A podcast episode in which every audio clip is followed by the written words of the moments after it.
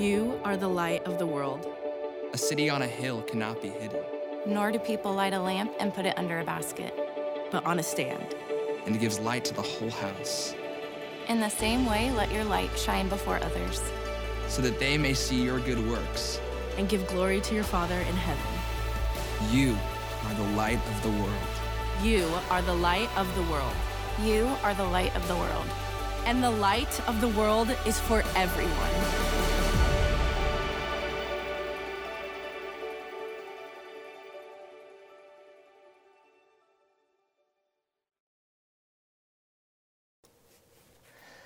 Welcome to day 15 of 21 Days of Prayer. So, we're in the final stretch. We're excited about some thoughts that we want to share with you all, all, all throughout this week uh, from Luke chapter 10.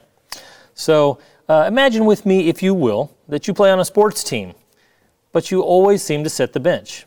You never really get in the game. The first string is so good, so talented, so amazing that you just sit on the bench. In fact, you've never been in a real game before. But at halftime of a really big game where the stakes are high, your coach turns to you and says, Hey, I want you to start in the second half. And so you're trembling. You're terrified, right? So, what do you need from the coach at that exact moment? Well, this is the exact situation we find in our text uh, from Luke chapter 10. It's halftime. In chapter 9, Jesus sends out the first string, the 12 disciples, to be the light. And they have a powerful and effective ministry. Lives are changed all of those great things. And you would and you would expect that of them. They're the first string, right? One of the 12 disciples. But as Luke 10 begins, it's as if Jesus is saying, "Okay, good job first string. Now have a seat. We applaud you." Second string, now it's your turn. The second string is called the 72. Now, what do you need at that moment if you are the, one of the second string? Don't you need some words of direction? Some words of encouragement, a plan of action from the coach. Luke 10 does exactly that. Luke 10 begins by saying, The Lord, Jesus, appointed 72 others and sent them out two by two. Now, the word that jumps out to me in this passage of Scripture is the word appointed. Uh, the thing a second string player needs when they're put into the called into action, put into the game, is is what confidence, right? They need confidence because they're not used to being in. So when Jesus appointed the 72, he infused them with a boatload of confidence. Now I want you to understand something. Jesus appointed you to be a light as well. And I don't know about you, but just knowing that Jesus picked me gives me a sense of power, a sense of confidence. And you know what? Jesus picked you too. He believes in you. And that ought to give you a sense of power, a sense of confidence that you need to perform. Jesus could have picked anyone on the bench, but he picked you. He appointed you. The Bible says that we are Christ's ambassadors. Now, in the, in the world today, how do people get picked to be an ambassador to Sweden or Japan or Turkmenistan?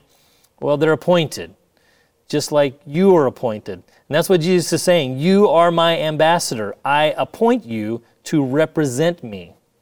Now, one of the great ploys that the evil one, Satan, uses against us is to shame us all into thinking, I'll never get off the bench. I don't have the, what it takes to be the light. What if I mess up? And so we're paralyzed for fear of failure. We say, I guess you're right. Who am I kidding? I shouldn't be in this game. I'm the second string. But Jesus appointed you, He picked you. And the fact that He is the one doing the appointing should give you the confidence to get in the game and be a light. So that's what we want to encourage you to do today. Get in the game and be a light. Let's pray.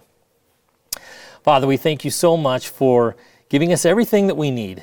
Uh, Lord, we pray that you would just infuse us with confidence today because we are being appointed by you and we were, are working on your power. We are working in your direction.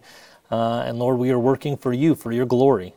So I pray, Lord, that uh, you would just give us the confidence that we need uh, to speak your name uh, in the presence of others who don't know you, to serve other people uh, who don't know you.